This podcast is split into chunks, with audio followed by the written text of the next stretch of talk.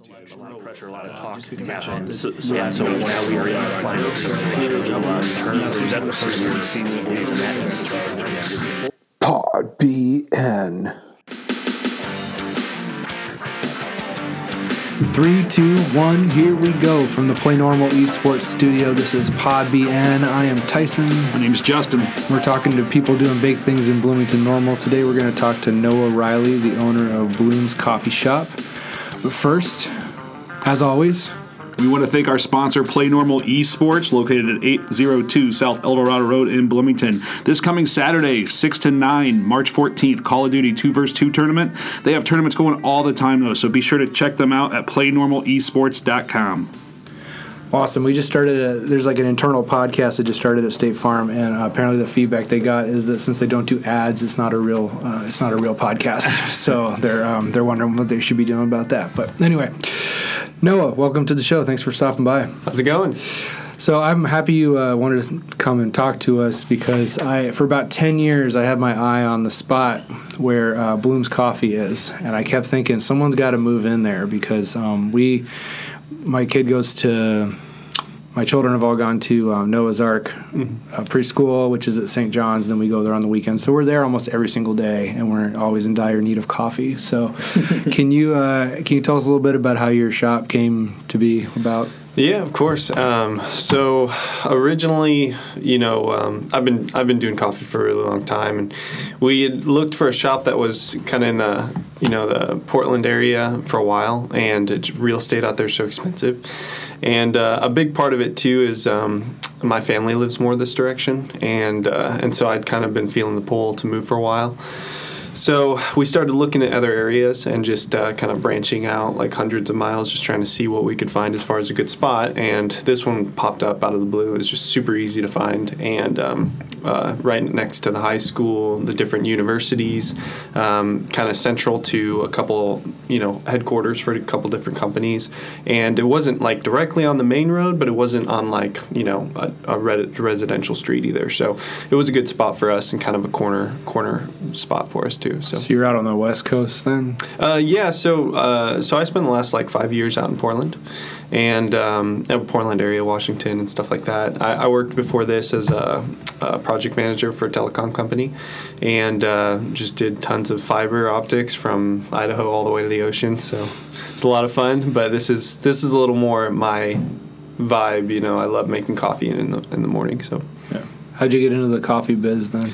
Um, well, when I was what 14, 15, I got my first job. Well, one of my first jobs at a coffee shop. It was called Great Lakes Chocolate Coffee. It's out of Sturgis, Michigan, and they're still there. They rebranded to Five Lakes, but um, but they're a cool, cool little shop, and uh, and they have a like I don't know five or six locations. I don't I don't remember exactly how many, but um, but they had chocolate and they had coffee, and it was the best thing ever. I'd go to work. I'd smell the two best things in the world all day long, and then I'd smell like them when I came home. So obviously, it was it was a, a cool thing um, when I when you know when I was younger. Nowadays, it's like you know TikToks and all that stuff. But when I was younger, that was kind of the cool things. You had a job and you were working at the cool coffee shop in town and stuff. So So you, you picked up your skills there of Yes. knowing what to do. yeah, of course. What do you have to learn to be a good barista? Oh man, what don't you have to learn? uh, I I think there's just so much more involved in being a barista than what people realize. Um, when we came here, there's not very many baristas in town. Uh, obviously, out in Portland, uh, you know, you put up an ad, you get hundreds of baristas. They, you know, there's coffee shops all over the town. It's uh, per capita. I think it's the most coffee shops in in like the United States, and um, and so it's easy to find baristas there. Here. Um, you know it's a lot more difficult so you kind of have to like okay well what what do we definitely need? Number one we need customer service. Uh, that's the most important thing i think whenever you're doing any kind of role in food service or otherwise. Um, customer service and then also can you learn quick? And then can you move quick? If you can do those things then i can teach you you know? So there's a lot more to it after that but um, you know latte art you know you have to know your different milks and flavors and sauces and i think probably the hardest thing for people, or at least the learning curve, is like the measurements. Um, like really going for like exactly how much coffee you need, or exactly how much milk you need, or exactly how much syrup you need, and um, and kind of creating more of a recipe in your head than you are, you know, just kind of like following all these tiny little things. I mean, we do follow all these things, but um, but really kind of getting a feel for it. Um, you know that that's the learning curve right there. So Uh, How do you get? How do you um, like understand what those different measurements need to be? Is there like Italian traditions and customs? that Oh, you of course, or- yeah. I mean, uh, there's things from yeah a long time ago that have followed all the way here, and even now nowadays, obviously, you have like real Chinese food, and you have American Chinese food, you have like Sure. Mexican, you have real. Yeah. But um, but then uh, you know, with coffee, you kind of have the same thing. It's like Italian coffee, American coffee, all these different types. So uh, the cool thing about coffee is, you know, it's kind of turned and molded into this way where nobody has all the answers when it comes to coffee. You know, you can do it one way or another, and it's still going to taste great. Um, you know, there's different procedures and processes for brewing methods and all that stuff, and each one of them have their own different flavors and taste profiles that kind of come out of the woodwork when you work with them. So, um, so I guess uh, you know, for us, we we wanted to marry a little bit of specialty coffee with a lot of bit of convenience factor, and that's kind of why we were looking for like a drive-through unit. Um, if we we were kind of at first we were looking for like inside drive-through, but those were a lot more rare, um, and so these were there were a couple more of these, and this was the best location we could find as far as like everything involved. So. And when you say specialty coffee, what's that mean? How do you distinguish between? Was it bulk coffee? Is that the opposite of specialty coffee? Well, yeah, pretty much. Okay. so there's, like I said, there's different methods for doing everything. One of those uh, popular methods for one of the biggest names in coffee is uh, to over roast. So it's a, it's a, it's a method that they use for like coffee that has like defects in it and stuff like that. You over roast it and then you kind of hide some of the defects, but you get more of a burnt profile. Um, so a lot of people say, "Oh, that tastes kind of burnt." I'm not sure why. You know, that's that's particularly why. And then also, um, you know, different companies branching out now though, where they are, you know, part in bulk and then they're part in specialty, and then they have. You know, some people have so many connections that they have multiple specialties, which are really great to do, um, especially if you, you know, depending on who you work with as a, you know, as like a, uh, distributor and stuff like that too. How much has like Starbucks influenced small coffee shops on what they make? Oh man, I mean, endlessly. Uh, when you have that much marketing power, yeah. you know, you can teach entire generations at a time, and what you teach them, I mean, I think is very important. Um, you know, how you teach them as well, and um, and so you have this kind of huge flux of people learning coffee, but kind of learning it in a distorted way, not necessarily a purist way. But um, but you do have then like Starbucks Reserve, where they're coming in and they're kind of creating a specialty design and aspects and all of that, so you can kind of get a feel for both. Um, so if you've never been to a Reserve shop of Starbucks, I highly recommend it. There's a new one that opened in Chicago. It's like four floors, or whatever. Now I'm advertising for Starbucks. So uh, when you say, uh, maybe unpack that a little bit. Of course. it's, it's teaching people certain things. What what kind of things is it teaching? um, people? teaching people, you know, what coffee tastes like, um, what sweet coffee tastes like, and then um, teaching people like, you know, what is a nitro cold brew. You know, let's say Starbucks didn't exist, right? And I wanted to create a nitro cold brew. I created one, and then I'm, you know, giving it out the window and stuff like that.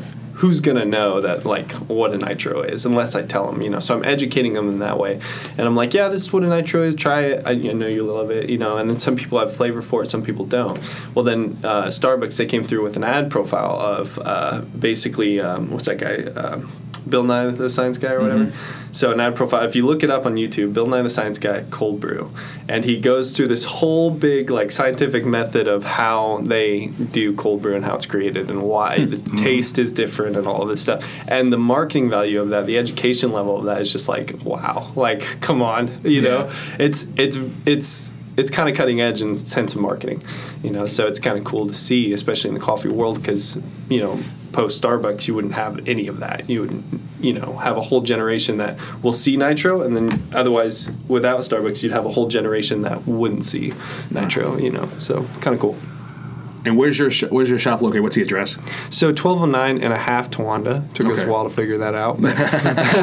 And how long have you been open? Um, we've been open since August of last year. Okay. Uh, August 9th. So I don't know how many months that is. That's all right. It's a lot of months. And, and so you moved here specifically to open a business. uh, yeah, yeah, absolutely. So Um, we don't hear too much of that in Illinois. Um, so Yes. so so talk through that. I mean, you said that you were looking at a, like a hundred mile radius. Was that all? Where else did you look, and why did you choose this spot? Was it just because of the building and the location, or was there other factors involved? Um, mainly the building and the location. Um, th- there's definitely always other factors involved, even if you don't really consider them at firsthand, but they kind of are natural factors. Um, my sister lives in Chicago. My mom lives in Michigan, so it was a good central location for me. Yeah. Um, I knew that the other partners weren't necessarily going to want to live here um, uh, or be here all the time. Um, I knew they would kind of visit and stuff, but um, and so for me, I just wanted a central location, place I could fly in and out of and not have any trouble, you know. And you guys had two airports. You have the Peoria Airport, you have Bloomington Airport, and then Chicago's not far away. Indianapolis isn't far away. Right. So if I need to fly out anywhere, I can, you know, which I do travel a lot. So um, you know, some weeks I'll be here, some weeks I won't be here, and um, and so it's just a little easier for me. Has there been any surprises uh, either way, whether living here or, or having the business here since you opened up in August? I think the biggest surprise was how much taxes are actually. Yeah. Um, I mean, you, you kind of had an idea like, oh yeah, that's that's a little more taxes than what we pay, um, you know, in the Northwest or even in Michigan or whatever. But then when it actually like you know, rubber meets the road and you're actually doing it, you're like, wow, they they literally take like half of half of all our profit like literally half of it you know it just goes right out to the government so that i think was the biggest eye opener it's like okay well you know in the future we'll we'll see that and we'll kind of rethink it. But obviously there's tons of businesses still opening in Illinois and there's tons of businesses kind of flexing in and out and stuff like that. So it's not like it can't work. It's just that I think has been our kind of struggle with okay how high do we make our prices to try and meet this margin that we're trying to meet with taxes and stuff? So but that's getting into all the financial stuff so. That's fine. Um, is there anything about the community, Bloomington Normal community, that stood out to you? Oh, yeah. you've been here for a while. Yeah, no, I I love I love how there's so many different types of like you have like the the you know like Indiana Wesleyan kind of uh, you know educated students that are like really into like education and learning and all that, and then you have like ISU and there there there's some of them that are really into learning and then others that are really into partying and stuff like that. So you got these mixes of like uh, culture, and then you have all the high school students and they just kind of wander over, and um, and then the working class, and it's just such a nice flex of like because we were thinking okay our, probably the main is going to be our like you know teens and like college students, but actually our main base has been working class, you know, and people getting to work and getting their coffee early morning. So I, I didn't think there would be that much of a desire for it uh, from the working class, but there's definitely a huge desire for it. Yeah. I think I was driving by uh, Starbucks today, and there was just this endless line, you know, of cars, and I'm like, man, if only like half of those people knew that we were over there, then it'd be great, you know. Right. So, but you can only do so much marketing and, and stuff like that when you're a small business. Well, it's kind of a bummer that the post office closed because because this is um this is in the lot that the old post office on Towanda was in. So I'm sure that wasn't a pleasant surprise for you. Well, um, we actually knew it was happening Oh, you did? Okay. since since we bought the building, and um, and a part of that was um, there's a couple things. So we were looking at this kind of long term and like, okay, is this something we would want to franchise in the future? Yes, Uh, in any way, shape, or form we developed it, it would be something we would want to expand and grow in the future. okay, so this, kind Um, of, is this, is this a pilot? Yes, thing? Okay, exactly. And even if we like say we decided to get out of it altogether and sold it, we would still want that person, whoever bought it, to expand it and it to grow like that. And so that's kind of why I set it up the way I did. And then also um, in the area I set it up in because I knew it wouldn't be like perfectly successful. And there's a number of reasons why I didn't want it to be like crazy awesome right off the bat even though it kind of was with the instagram marketing i think our first day we did like 600 cars and 1000 drinks or something so that was a little more than what we anticipated but good and bad um, i guess the biggest reason is because we knew we didn't have all our ducks in a row so we wanted some time to kind of like okay let's nail out these kind of things. Do we want this much syrup do we want this much you know so we kind of wanted to iron all those things out. And then um, the other reason too was we knew the post office was to leave eventually, and we wanted to see okay, how does that affect our business, and how does that affect the growth model when you know a business leaves on you you know because say you go into this really nice area and then all of a sudden the growth starts to happen in another part of the town and you have these businesses that leave you what's that going to look like to your business? So there are aspects about um, moving into that spot that we really liked um, you know, like I said, we we knew exactly how much road traffic was on there, and by deduction, I could assume how much road traffic we were going to lose with the post office moving out, and and I was almost exactly right on. So um, so it didn't affect us um, hardly any actually. I think the most thing that's affected us is um, just uh, consistency. Um, people like knowledge, knowing that we're there and knowing who we are and stuff like that. And then also, I think the biggest thing was uh, we had some negative press at, at a point, and I think that affected some of the business too. Oh, Yeah. I didn't hear about that. Would you Would you be willing to kind of talk about that? Yeah, Maybe of straight, course. straighten out what really happened. Well, um, yeah, there was uh, there was just a little bit of negative press, and, and guess what happened was um, there was a, a worker that we were gonna um, bring onto the team, and um, and she kind of got on prematurely in a sense. Um, we definitely were going to bring her on. Um, I just I had I was in the middle of a lot of different things, and so I was gonna introduce her to our owner that was visiting and stuff, and um, and so I said some some things in the in like a negative light. I was like. I said maybes instead of like definitelys, and and in my mind it was definite, but there was just like the maybes kind of came out, and so there was some offense that was taken, and then there was a post that was posted on Facebook, and it reached probably, I don't know, my my first guesstimate is probably around like eight or nine thousand people. Oh wow. Yeah, because it had like 140 shares or more, and each person that shares that is going to have 500 friends, and most of those are going to be local, at least 10%. So then, if you do the math, it's about yeah 8,000. So, um, so at that point, I think that was our biggest hit in business. Um, still, still good experience though. Um, you know, like I said, no, nothing, no changes or no nothing you experience is ever that bad uh, because it, it allows you to grow and learn and stuff. And um, I'd never had such a negative experience in business to that date, and so that was kind of cool for me. I was like, okay, this is really bad, but it's also positive because.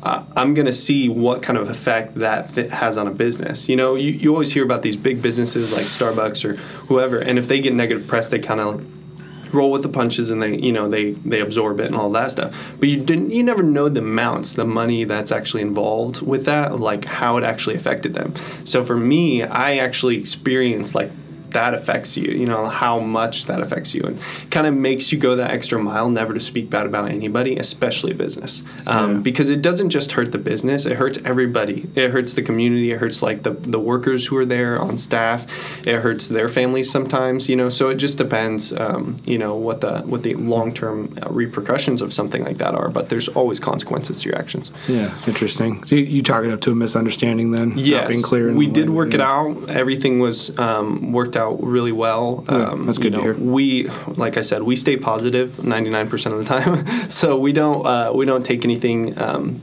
you know to uh, you know to any kind of you know. Uh, legal process or anything like that. Mm-hmm. We, we love to work things out, especially when we're local and we're you know small business. So um, so there's that, and I think a lot of people more were just confused by the whole thing and didn't know what was going on, so they just kind of took sides, and and that definitely affected a lot Yeah, of people. sounds like a pretty typical social media uh, situation. That's what it was. Yeah. so you make a post, and even if nothing in it is true, how many people are going to know the difference between what's true and what's not? You know. And so Yeah. it's like, wow, none of those people even know me, but they're so good at like piercing my heart. you know? So it's like I'm just trying to be real, but but then if you try to counter it in any way, shape, or form, it's only negative that comes back to you. So it's like, okay, you just have to like take it, be a man, you know, and uh, you know, and just roll with the punches. So. Justin, you said before that being on social media is kind of like required for a small business owner, Mm-hmm. right? now. Yeah, I mean it's t- it's tough not to be right. Like that's the platform. Like it's it's the search engine now. Yeah. Li- like people don't look in the phone book to see where a coffee shop is, right? They barely even talk to their neighbor to like Yeah. see if they trust a business or not. They they talk to their neighbor on Facebook to Right. see if they trust a Right. business or not. yeah, yeah. It's tough not to be. yeah. I've really been trying to take a step back. It keeps sucking me in every now and then, but um, So- I find that I'm happier when I'm not as engaged in social media. So I'll actually be honest about this topic. I am not on Facebook. Oh, wow. I am the only person I know who's not on Facebook. Actually, I know one other guy. He has no social media, and he's hired. So- but uh, but yeah, and so uh, so for for me, I um, a long time, you know, Facebook and all the politics and stuff. I think it was it was during the Trump admi- you know administration when that whole election was happening. Mm-hmm. All of that was the reason I got off. You know, the the main reason because I was like. Yes, family, and yes, photos, and yes, all of that, but no to what's um, taking over Facebook right now. Yeah. And so for me, I just kind of like drew a line in the sand and just couldn't do it anymore. So deleted it, and the only thing I have now is Instagram, which is a lot less political, but. Since the Facebook buyout and stuff, you can see it's kind of working its way in little by little. So I'm Yeah. trying to trying to stay away from that stuff. So I actually found when I do, when I, since I'm not on social media, people get real excited to talk to me sometimes because I'll just, you know, I'll run into someone I haven't seen in a few weeks. I'm like, hey, how you doing? They're like, well, you know, I haven't been too great since the car crash. I'm like, oh, you got a car crash? and they're like, yeah. Like, and they actually haven't told anyone about it because it's just been on Facebook. So Yeah. they actually like get to tell me like in person what happened to them or, you know, oh, the baby's doing great. You had a baby? That's, that's wonderful. Um, so, you know, it can, it can lead to some stronger uh, in-person social action Of course, interactions too. Yeah, uh, I, I see the invested uh, investment highly. I mean, Yeah. if you haven't talked to somebody in a while, and then you actually have something to connect with them on more than just small talk, because I think that's what we're turning into with this. Already know what you're doing and everything in social media. Now the only thing I have to talk to you about is small talk, and there's no real substance to our relationship. So Or you can just sit together and check your phones. yeah, same Time. That's fun. it's very popular. Yeah.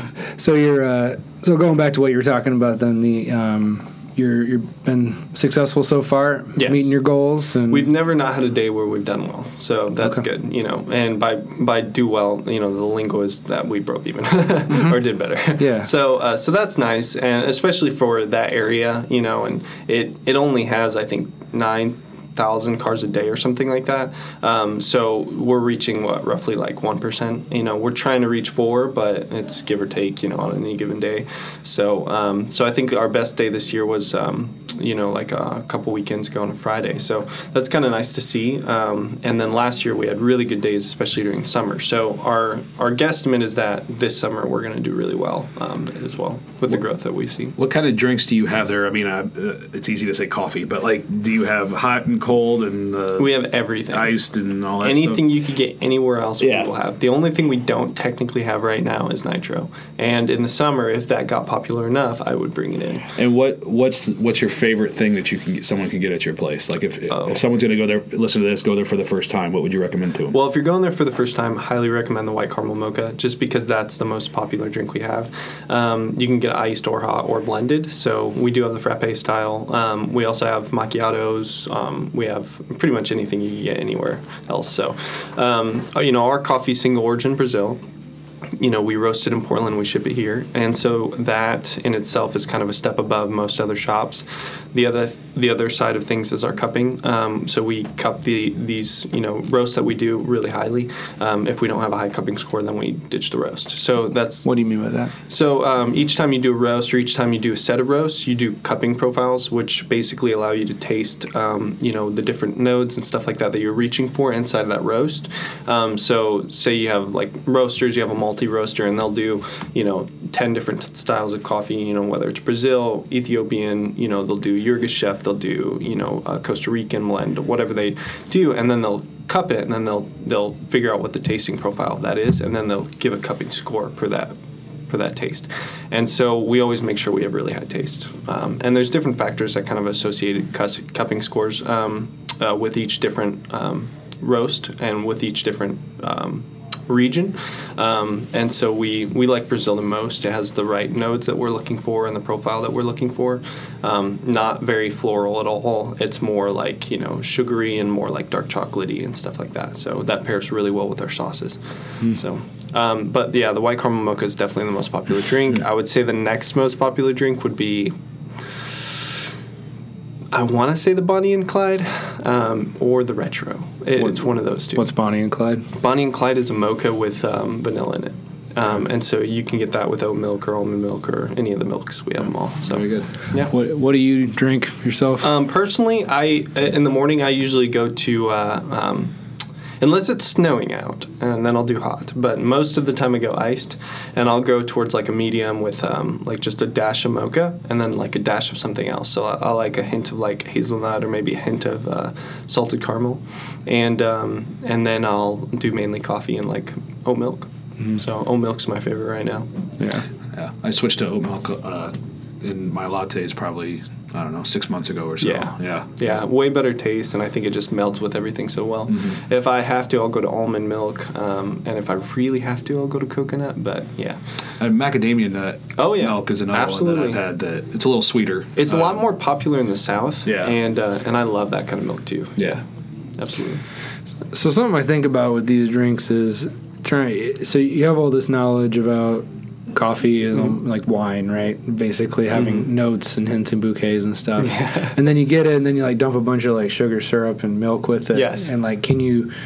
Like, are So people what- really going to be able to taste it through all that? Yes, hundred percent. Okay. The first thing we get is, "Wow, your coffee's a lot stronger." okay. Like, but they that's because a lot of people don't have language, you know. So if you give them language, then they'll be like, "Oh, it actually does have that sugar, brown sugar note in there," and oh, I'm pulling out more of the chocolate vibes, you know, and and things like that. So if they have the language, it just depends. But most of the time, people just say it's a lot stronger, which it is. Um, you have stronger in caffeine, caffeine, and then also stronger in um, the flavor.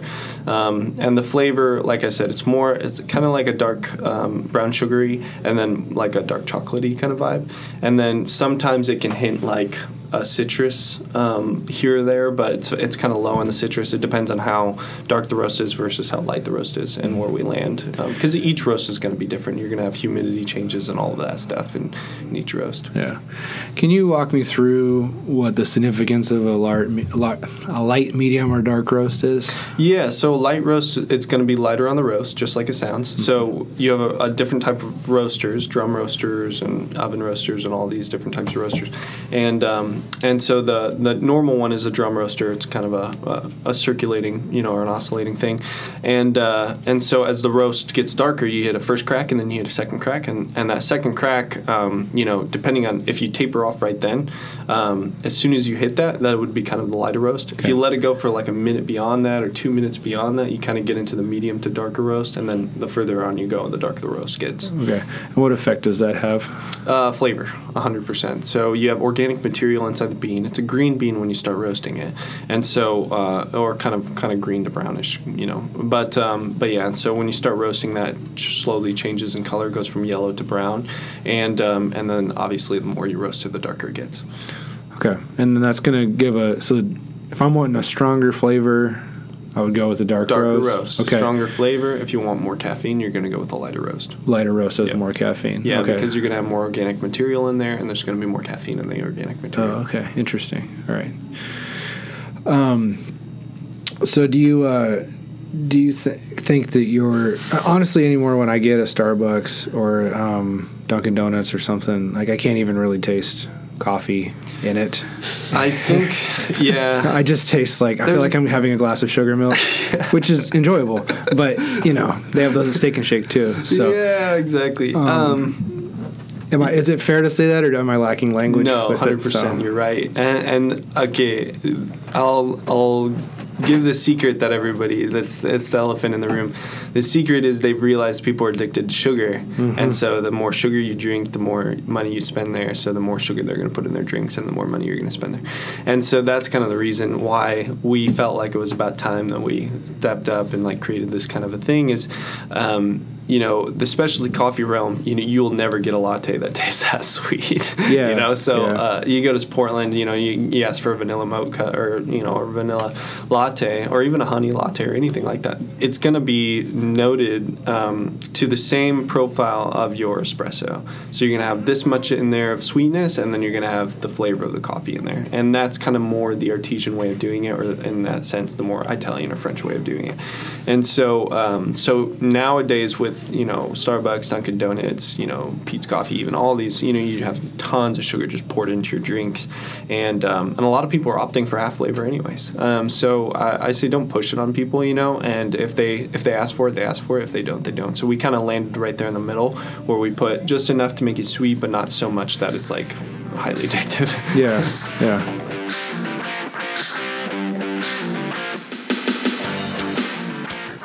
We want to take a quick break to thank our sponsors at BRE Law for sponsoring this episode.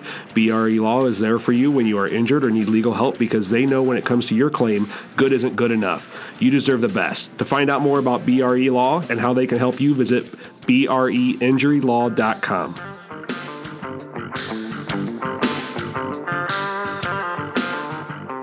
have all these coffee questions. Deal. I'm Just fire 'em wondering- away. Yeah. So you mentioned getting some from Brazil. What are the other major places that beans come from? And then are you?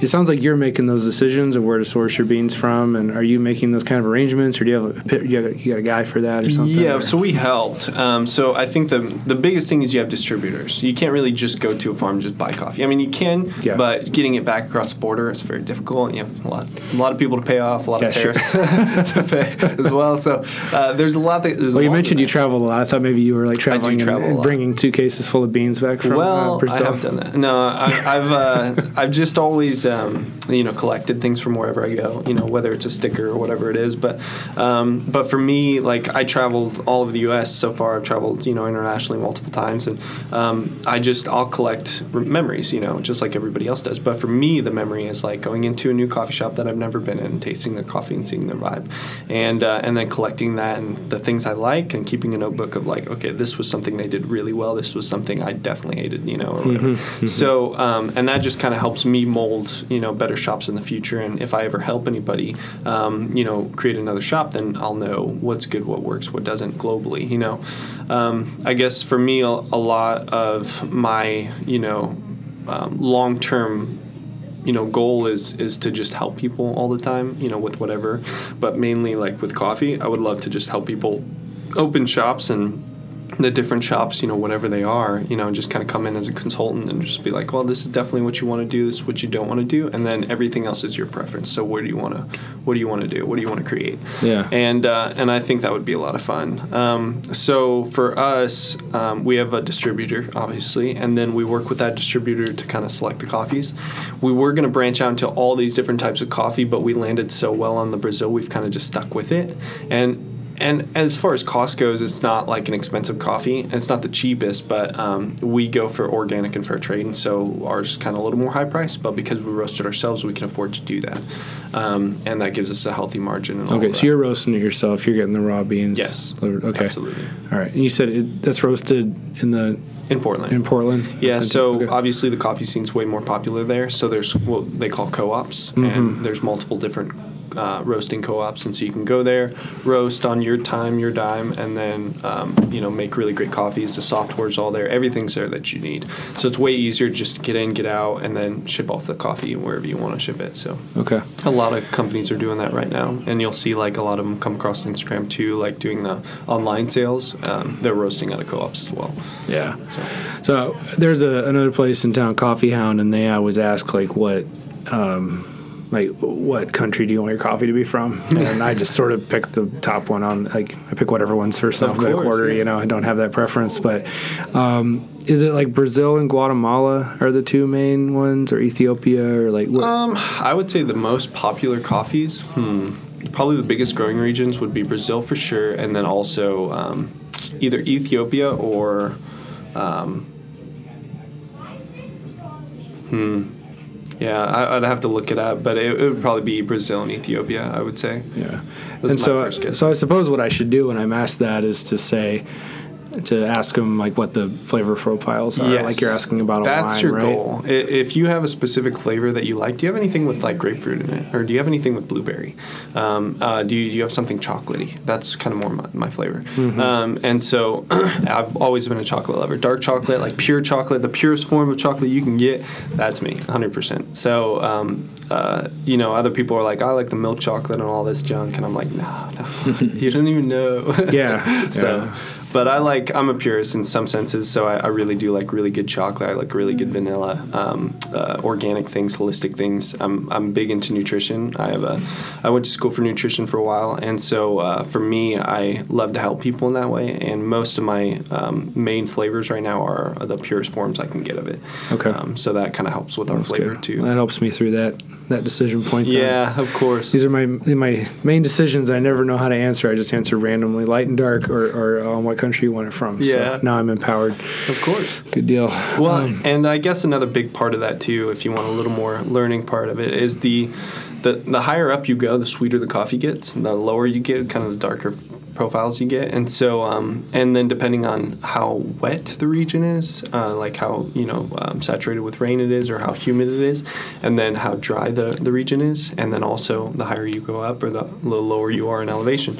So there's some really amazing places out there that have great coffee that just don't really export it that much. Like Nepal is one of my favorite regions. Right, they have a great growing profile. They have a great growing region. Uh, they're highly elevated and low. They have low elevation fields, and their coffee tastes amazing. They don't export any of it. they actually drink all the coffee that they make and that they grow. So it's really impressive. So you Uh, visited there? to Oh yeah, check it yeah. out. yeah. I have friends who visited Nepal, and then they've sent me back coffee and stuff. And so that's to me, that's one of my favorite coffees is Nepali coffee. Oh, interesting. Um, how about equipment? You, are you doing everything? Is everything espresso? So every do? yeah, oh well, Okay. for the most part, yeah. Um, Okay. We have drip coffee too, you know, and then we have um, the majority of our drinks are espresso drinks, Mm-hmm. um, and then we have a good decaf as well. Um, I, I would say all of our equipment is almost as artesian as you can get it, in the sense of like if we were to take out all of our equipment and put it into a specialty shop, it would open perfectly. Okay. Um, so um, that's kind of the difference you have between our drive-through and like a lot of other drive-throughs that you may see around. Yeah.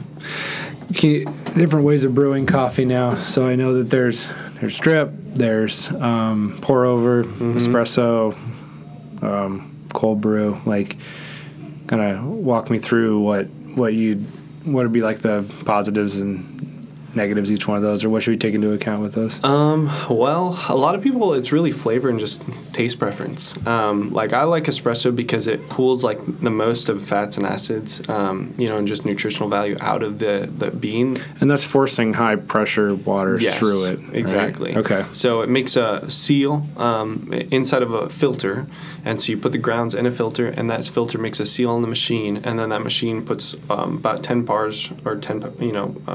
Yeah, 10 bars of pressure through those grounds and then kind of extracts all of that, um, you know, fats and the oils and the sugars and all that stuff out of the beans and uh, or the grounds. And so you get a really good taste out of that that you really can't match in almost anything else. Um, I, that's why coffee is so set apart because nothing else tastes like it. Um, but um, but then you have like cold brew, right? And cold brew is kind of nice. It's, it's more uh, cold brew and toddy have kind of taken the same name together. Really, it's just coffee that's in a bag or a pouch and it sits overnight to allow all those oils and stuff to kind of get saturated into the water. Um, but you have a lot more water involved, and then you have a lot more time involved. And then um, as well, it's not always um, the temperatures kind of fluctuate because you have like it's hot and then you put it in the fridge and then it gets cold, or sometimes you leave it out and then you put it in the fridge, or sometimes you just put it in the fridge right away so it gets cold right away. So there's a lot of different things and variables that kind of change the flavor on cold brew. But cold brew is really good. A lot of people prefer that to drip coffee. Yeah. But the only difference is it's cold. So if you don't like cold coffee, you're not going to like cold brew. Is it acidic level a little different? The acidic level is a lot different because it, it, it allows itself that kind of the separation of all of its enzymes and things inside the water. And so as that occurs, it, it kind of neutralizes a lot of the acids. So it's a way smoother coffee. Yeah, that's one of the things I hear is that you know some certain coffees, certain places are too acidic for some people, and so uh, I've, I've talked to them about cold brew before. Yeah, that's our espresso is one of the smoothest you can find. Um, a lot of people kind of, you know, big names. Not gonna mention you know, but big names. They uh, they shut down their shot way too soon, so they get only it's like literally pure acid, um, which to me is just not flavorful. Has no taste to it. Burn, it's t- nasty, you know. And so um, so that's I think their biggest thing is that they shut it down too soon. It doesn't run for 27 seconds. Our shots run for 28 to 32 seconds, anywhere in there, um, and you're going to get a good shot from that. And we have about you know if your portafilter's the right size and stuff like that. Now obviously automatic machines they're using a smaller portafilter, so there's obviously going to be less coffee in that. Um, and so then you have the difference there too, because a lot of those automatic machines that you see, um, they're giving you less you know for your money, essentially. Um, so we have a lot more coffee in our drinks, and you would think then when you want to sugar it up a lot, well, you kind of do, you kind of don't, because a little bit goes a long way, and you can really change the flavor profile of that if you do that too much. So there's a lot involved. So then, drip coffee, we're all familiar with Mm-hmm. it. Um, what does that do to coffee bean though? Uh, so the coffee, so it depends on uh, how commercial your equipment is. Ours is the kind of rain version of uh, drip coffee. So yeah, instead of just like pouring through a tiny little nozzle, it's actually pouring through like 15, 20, or 30 different nozzles and all at once. So that way it saturates the full basket at once, and then that comes through its own nozzle, and then that um, you know gets down into the, the pots and stuff. And so that's good, but like I said, you have a lot of grounds and you have a lot of water at first, so it falls into it, takes all the good stuff with it, and then after that it's just kind of soaking and falling and soaking and falling. So you don't get as much. And so you really need to brew a full pot before you get the full flavor of what your hmm. your drink's actually going to taste like. You know, if you get too too much too soon, people are like, "Oh, just give it to me fresh." Well, that would be the strongest, and then after that, there'd almost be no coffee flavor left. I mean, there would be, but not you know Yeah. in comparison. And so, um, so that's the difference. There is, I guess, the stage of which it falls and stuff like that. Um, so I would kind of rate the strength of coffee and the flavor of coffee in in in you know best to worst, probably from espresso being best, and then the least flavorful coffee would kind of land on either either nitro or um, drip coffee. And then what would be more flavorful would you'd have in the middle cold brew. You'd have pour overs would be more flavorful because at least pour overs you're kind of starting on the outside of the rim and working your way into the middle, so you kind of get it all the way through the process, and you're getting a smaller amount in the sense of a cup, so you get the full flavor of those grinds in mm-hmm. that cup. Interesting. Things like that, yeah. cool. Well, you strike me as kind of a analytical guy. Yeah. I have, I have this creative side of, bra- of my brain that I try to nurture, but the majority of it is Yeah. obviously overwhelmed by the analytical side. Yeah, so you're you know you've got traffic projections, you've got um, things like that going on. So um, do you consider yourself more of a coffee bu- guy that does business, or a business guy that does coffee, or a little bit of both? You know, it's just it, it's just me, I guess. It's just I've I've always my identity has always kind of been in coffee and in like uh, you know the visual spectrum as far as like photography and things like that. Um, when I was young, we gave away our Christmas presents for like our, the first computer that we ever had, and I just learned everything I could about that equipment, you know. And I guess that's what I've always liked is mach- like machinery, I guess, uh, or technology, um, whether it's cameras or whether it's video equipment or whether it's you know microphones or whatever. I've always enjoyed like learning about each different thing, or even like the human body, like learning about nutrition and all these different things.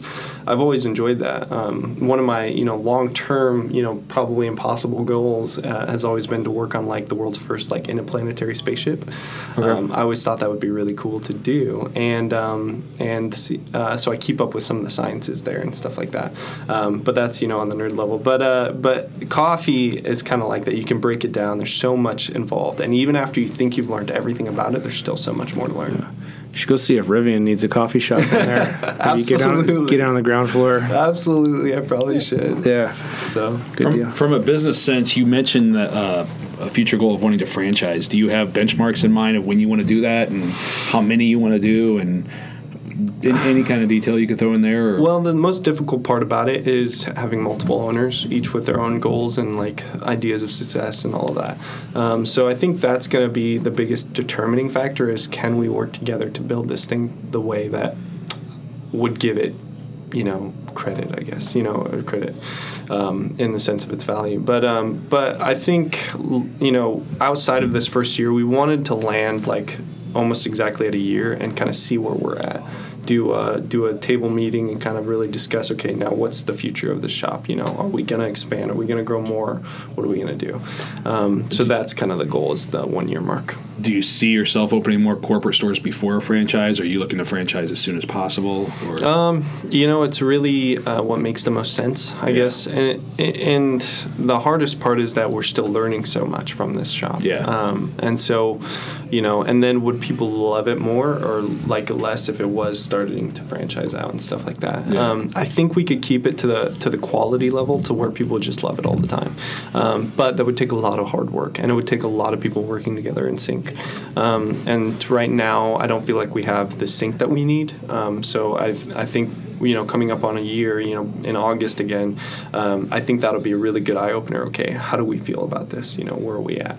You know, both ourselves and then also the shop. You know. how many people do you employ? Uh, right now, uh, I think it's 11, 10 or 11. I, I wouldn't like to have that many. Uh, You know, I'd like to have just, you know, few solid workers as possible. But the hardest part about it is um, uh, everybody's schedules. You know, you have the college students, you have the high school students, and nobody's like full time. So um, I would love to have a couple just full timers, you know, but everybody that I've trained so far is, is skilled. You know, everybody I've trained so far is like, to me, it's just solid. You know, I don't have to worry about them.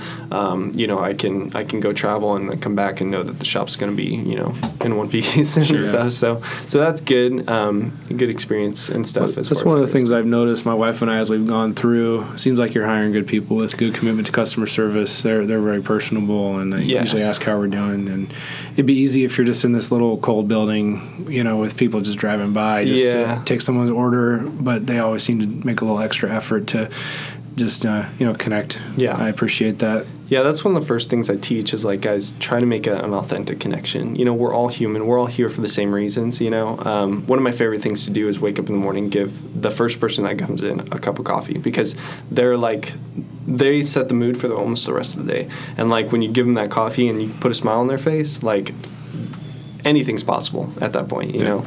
Um, especially when most of us wake up like, oh man, I don't want to get out of bed, you know, or whatever it is. Yeah. I mean, who doesn't wake up like that? So- Especially in January and February in Central Illinois. Oh It's my cold. goodness, uh, that was another eye-opening experience. Is how cold it can actually get here. Oh my yeah. goodness. Yeah, you came at uh, a non-ideal time, I would say. I was talking to someone else, and they they're like, "Yeah, I've been here a couple of months. I just don't know if I can stay here because it's so cold." I'm like, well, "You literally came at the coldest time. Yeah. Like, give it give another solid six months, and then you know Yeah. get through summer. Let me know what you think." I think spring's going to be really beautiful. I do, and I, I, I think that'll be one of the best times for coffee spring and summer for sure. yeah. So, Uh, what's the meaning of the name? Uh, blooms. So, number of different meanings. Number one was just the the fact that the bloom cycle of the plant it goes through this blooming process, and it's a long cycle of the plant. Um, waiting for that blooming process is important and stuff, and and it creates the quality of the bean and stuff. So, um, so that, and then also blooms for Bloomington. I mean, that was just kind of a no brainer for me. Oh, okay. You know, like Okay. as soon as cool. as soon as we saw the location, I was just like Bloomington blooms. Like it was just it was instantaneous. So um, and then also we had uh, some friends that helped us like um, with the ideas of the shop and stuff. And so they uh, they were like, well, what about this? You know, and we're like, okay, maybe. You know, and then we kind of changed it to what it is now. So um, so blooms, and then also kind of how we want the shop to be and and what we want our employees to be like and stuff, and the color that kind of comes in with that. The only difference is I'm trying to create kind of this nostalgic retro, uh, I would say Vapor 80s vibe, neon, you know, colors and stuff like that, and kind of the bloom from that, you know, like the bloom colors from that. So um, it's hard to do, like to, to hit a niche that you know is there, but you're like trying to find it, you know. Yeah. And so we're we're close, you know, we're almost there, but I think it'll take a little bit yet before we really nail it on the head. So. Okay. Well, that'd be awesome if um, you know if this place takes off and we've got our namesake out there in different course. parts of the country. Um, is there anything that you think locally could be done to try to help you be more successful? Oh man, there's so many things. Number one, is- Someone listening might be in, uh, able to influence something. So Oh yeah, of course. No, you're right. Um, it's all who you know, and and just people telling like, hey, you know, I get coffee from here. Try it out. You know, see if you like it. I think that word of mouth is one of the best. I mean, it is the best marketer. Is word of mouth. You know, whether they heard about it on Instagram and then they word of mouth it, you know, whatever. But word of mouth is still the best marketing tool. And um, and I, I guess. Uh, different things that would help out, us out are just like you know positive feedback like hey you know i love your guys shop and uh, you know this is uh, i think something where you know uh, i would love it if you guys kind of work this in somehow or something like that. That always helps us.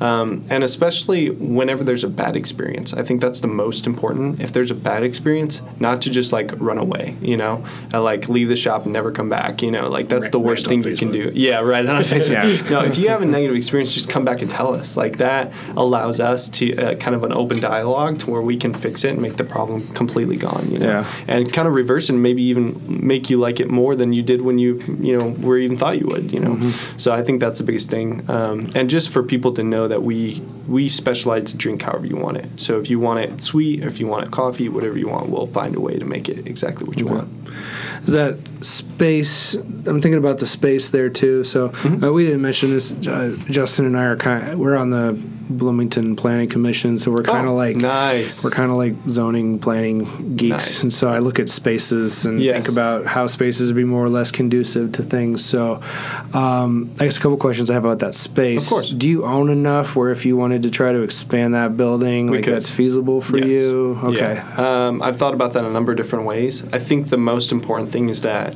the more base we have and the more growth we can see, then the more we can project for that vision of the future. Because I would love to have an inside shop there.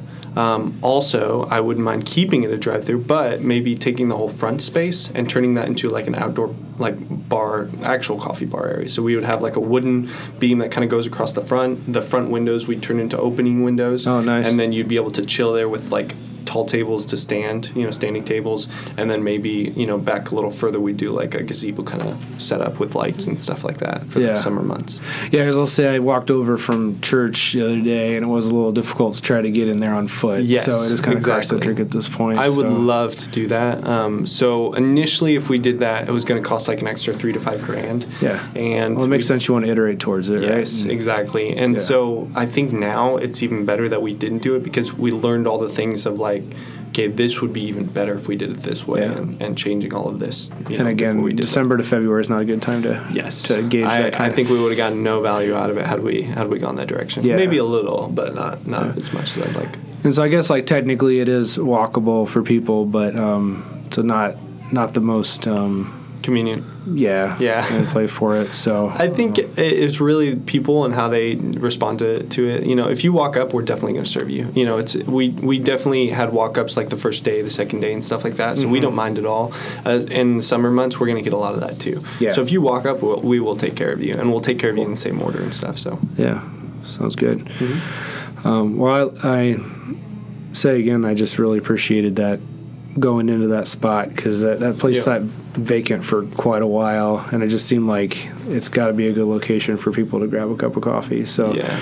and then um, you know that that whole unit right there. Now that the post office is gone, hopefully something can take over the post office. But it's nice to have a little bit of life growing up there. And there's the popcorn place across the street that just went in. They Yep. there was an empty gr- gas station there for like oh, six years or something like that, and then the, that, that popcorn place has now gone in. So it's Yeah. good to see that side of that part of town getting some love. the best thing I think that could open in that spot is. Either a paintball arena, no, I'm just kidding. Um, but uh, a Trader Joe's, hands down. If Oh, a Trader yeah. Joe's went into that spot, it would change the town completely. I don't get why we don't have one. I don't doesn't really make understand it either. I think there's a tor- territorial thing involved, but Yeah. if they could find a way to get past that, or at least the city to work it so that they could, um, it, would- it would just make sense. There's no fiscal reason why they wouldn't shouldn't be in there. Yeah, you know? I think it's probably it'd probably be the closest grocery store for a lot of people on that Oh, side yeah. of town too. I guess Absolutely. Green Top is sort of like on the other direction, but Yeah. yeah, that makes a ton of sense. Well, and the cost factors, and then also um, just the the customer service level, it pairs so well with what our vision is. Like, if you've ever been in a Trader Joe's, the one thing you can always count on is their customer service level. It's like peak, you know, and so that that's kind of what would mirror well with us for sure. So, but I I, I see Bloomington as an up and coming. I know a lot of people feel like oh State Farm's moving out and this and that. Um, you know. I, I think Bloomington's one of those ones that'll surprise you and make a real strong comeback for sure. Well, cool. Well, I hope um, hope you are continue to be happy with your decision to come Of here. course, yeah. I um, I I also happy we talked because I I'm was interested to hear how this came about, and it was a it was a far more interesting story than I expected. It kind of went all over the globe there. So I appreciate it. So Yeah, um, I'll thank my wife Susan. She recommended that I reach out to you because uh, she has a BB-8 credit card, and you she came through and you talked to her at length about uh, about Star Wars, and she was like, "He seems like the kind of guy you should talk to. Yeah. He can jabber on about nerdy stuff." I was like, "Yes, that is my that's my population." So, um, anything else? Uh, if people want to, so you said you're on Instagram. Yep. If people want to. Um, find out more like about your menu or anything can, where where should they go Um, honestly, the best place for the menu right now is our Joe app. So it's joe.coffee, and you just download it in the Play Store or Apple Store. And um, our full menu is on there. You can see all the different flavors we have, and um, and we still have more flavors beyond what's even on there. So you definitely can see the vastness of what we offer there. And then if you ever have any questions, just shoot us a message message on Instagram or Facebook. Okay. Um, and then I noticed you got a bunch of stickers on your building too. If uh, people want to stick local stickers Absolutely, up there, free to do that. yeah. Don't need to ask advertising or anything. Advertising posts, as long as it's nothing, you know, offensive. Yeah. Uh, preferably nothing political. Um, we'll take those off. But business-wise, absolutely, um, anything people are trying to promote, um, maybe uh, cure for cancer, whatever it is, go ahead and throw it on there. All right, cool. Well, thanks a lot for stopping by, Noah. It's really nice to get to know you. You too. And uh, you probably hear in the background here at Play Normal Esports, there's another birthday party going on. Seems to be happening more often than not lately. It's a great place to come for a birthday party. Very reasonable price. Check out Play Normal Esports online. Always all kinds of daily specials going on and events. And of course, uh, Normal Gadgets is here too to fix all that broken stuff. I know some of you are listening to this on a phone with a cracked screen. So just come in, stop procrastinating, just come in and get it fixed already. It's not that much money. And uh, people will stop judging you for your cracked phone. And of course, also thank you to BRE Law as well, our other sponsor. And uh, I think we're done. Let's be done.